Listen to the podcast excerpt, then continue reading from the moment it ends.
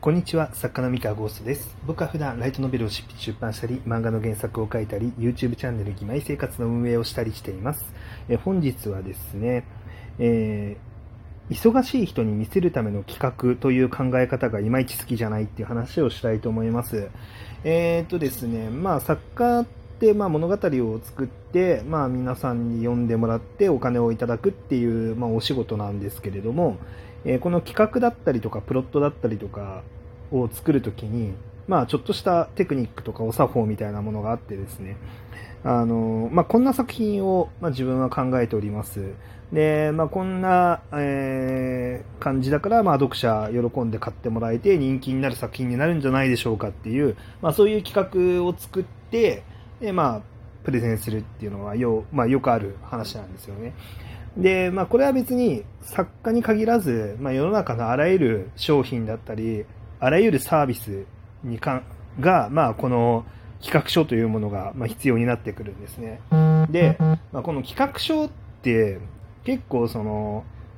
まあ、綺麗に作った方がいいって、まあ、ね、あのそういうノウハウというか、まあ、テクニックがまあ普通にあるんですけれども、まあ、要は絵がたくさん入ってた方が見栄えがいいだったりとか、あの簡潔に情報がまとまっていた方がいいだったりとか、まあなんかそういうね、あの、まあいろんなテクニックがあるんですよ。まあその企画書っていうものには。ただ、これ僕結構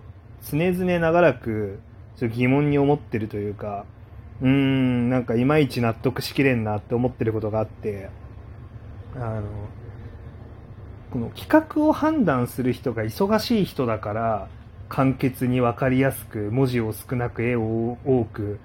企画書を作った方がいいっていう考え方、あんまり好きじゃないっていうのがあってですね。あの、いや、そもそも、その、まあビジネスだったりとか、作品の成功だったりとかに、まあ書けるかどうかを判断するっていう人が、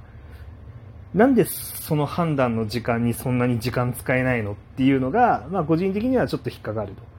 で、逆に、その企画とかを判断することに時間使えないぐらい他の仕事が多い人っていうのが、その企画の判断のフェーズっていうのを本当に握ってていいのっていうのが、握ってていいのかっていうのが、まあ、結構ずっと疑問なんですよね。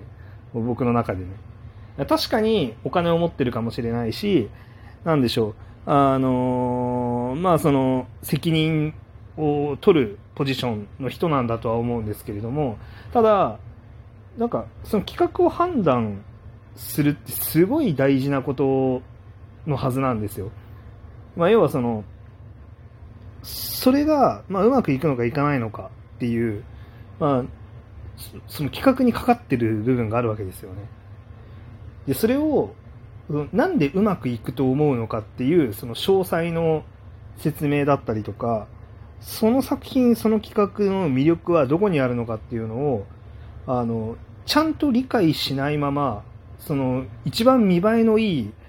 あの、部分だけを見て判断するって本当に正しいのかなっていうのがなんか、僕の中では結構長らく疑問なんですよ。で、まあ、この作品の企画だけじゃなくて、まあ、世の中に存在するあらゆる企画がそうだと思うんですけど、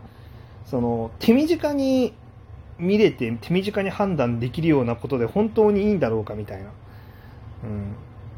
っていうのは、まあ、世の中にすでに先行している作品だったりとか、まあ、類似の企画だったりとか、類似のサービスだったりとか、で、まあ、世の中にたくさんあって、で、それらについてしっかり習熟して、あの、ちゃんと知った上で、で、その、業界とか市場のことっていうのをよく理解した上で、その上で細かいところをしっかり見て判断してっていう、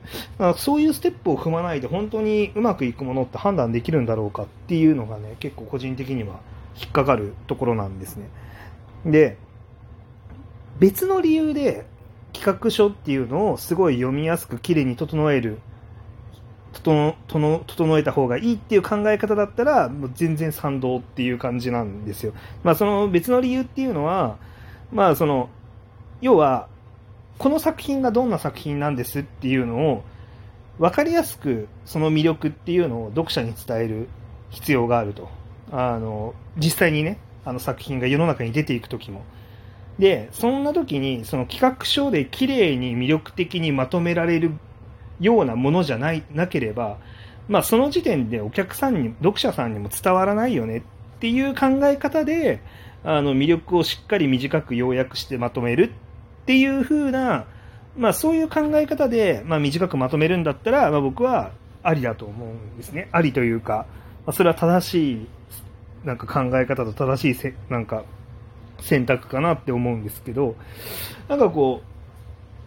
偉い人が忙しいから簡単にするっていう考え方、本当にしっくりこないんですよね、なんか。僕の中ではね。あの、あくまで僕の中では。うん。そう。なんかね、で、逆に言うと、その、かっこよく見えさえすれば、その中身の本質的な部分がどうあっても別に構わないのかっていう問題とかも、まあ、僕はちょっと気になるんですよ。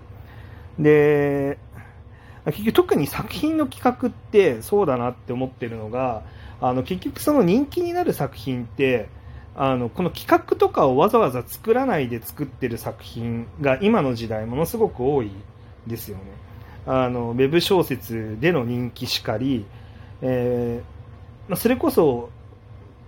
音楽とかもそうかな。うん、音楽とかも別にわざわざ企画を作ってこういう企画でやってこうみたいな曲が今めっちゃ人気になる、まあ、そういうものもあると思うんですけど例えばグッバイ宣言とかあのに関して言えば、まあ、この、まあ、歌ってる人だったりとか、まあ、作曲の人だったりとか、えー、が、まあ、こういうのいいよねっていうのを作ってでそれ発表したら、まあ、たまたまバズったと。うん。っていうところで、なんか今ってそういう時代ではないかなっていう気がするんですよね。で、それって結局、まあ、受けたっていうことは今の時代に受ける、あの、なんだろう、内容を伴っていた、その、受けるものだったっていうところが一番大事で、その、なんだろう、企画ではないと思うんですよね。なんか難しいんですけど。例えばそのウェブ小説でいくと、まあ、ちょっと最新のウェブ小説ではないので、まあ、ちょっと難しいんですけど、例えば無色転生とかも、なんかこう、どういうパッケージにして要約するとこの作品の魅力はこうでみたいな、なんかそういうプレゼン資料を元に人気になったのではなくて、もともとその面白い中身があって、で、それをま楽しむ人が大勢いて、すでに中身が出来上がっていたから、じゃあこれを多くの人に伝えるためにはどの部分を要約してピックアップしていけばいいだろうかっていう結構逆算でなんか企画書が作られたと思うんですよ。ああいうウェブ小説ね。まあ今仮に無色転生を例に挙げたんですけど、別に無色転生だけじゃなくて、まあウェブ小説、その要はアマチュアが自分でこのさこの自分の面白い作品を書くんだって言って作ったものって、なんか最初から何かしら魅力を要約して分かりやすくして人にその魅力を評価してもらって作ったものじゃなくてまず最初にあのパワーのある面白いものっていうのが先にあってでそれが商業化していく中であのこの作品の魅力ってこことこことここだよねっていうのをあの要約して企画にしてであのなんだろうパッケージングがされていったっていう順番だと思うんですよ。でなのであのなんか先に魅力の要約そのここれがいいんですっていうのをなんかこうパッケージだけ先にやっちゃったら確かに表向き良さそうに見えるから買いたくなるものにできるかもしれないけどでもそれって中身のパワーが本当に伴ってるのっていうのって作ってみないとわからない感じになっちゃうと思うんですよね。なのでなんかあんまり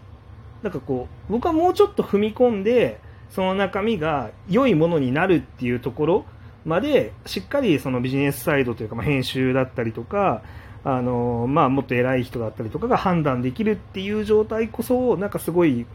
まあ、望ましい状況なんじゃないかなっていう気が個人的にはしているっていうね、まあ、話ですね。うん、あのなんか難しいですよね。まあ、例えばその企画の通りの良さで言ったら例えばものすごいヒット作家が原作を書いていて、ものすごい、あの、なんか、実績のある監督が監督をやっていて、すごい名のあるキャラクターデザイナーがキャラクターやっていて、すごい人が歌っていてみたいな、なんかそういうすごいプロジェクトですみたいな感じで映画を作ったとしても、やっぱり中身が面白いかどうかと、その、ビッグネームが作っていることって必ずしも一致しないんですよね。だから結構そのビッグネーム作ってるっていう話だったけどヒットしなかったっていう作品もあれば、あのビッグネームだだけで、ビッグネームでで、しかも順当にヒットしたっていう作品もあるっていう、なんでそこで分かれるかっていうのはもう完全にもう中身の問題だと思うんですよね。あの中身がしっかり面白くてその時代の人にちゃんと刺さるものだったらあのなんだろうなちゃんと刺さるものがそのビッグネームのパッケージによってしっかり届いた時にはヒットするしでこうなんかビッグネームだったけどこの中身がそこに伴ってないっていうものだったら、まあ、やっぱりヒットはしないっていうのが、まあ、普通かなって思うんですよね。まあ、っていうのがあって、まあ、個人的にはすごいその伝わりやすい綺麗な企画書を作るってすごい大事だと思うめっちゃ大事だと思うんですけどそのなんかなんだろうなその、まあ、偉い人がパッとこれ魅力的だよねって認識できるだけにならないようにちょっと気をつけていかなきゃいけないなっていうのはあの思っております、うん、やっぱり中身伴ってこそだよねっ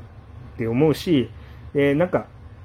まあ、忙しい人は読んでくれないかもしれないけどなんでこの作品この企画っていうのはその中身もしっかりあの受け入れられうるんだっていうところはあの仮に読まれなかったとしても僕はしっかり考え込んで練り込んで作り込んであの一度出してみるっていうのはやっていきたいなっていうふうには思ってますっていう、まあ、そういうお話でございました。はい、今日の話は以上です。それでは。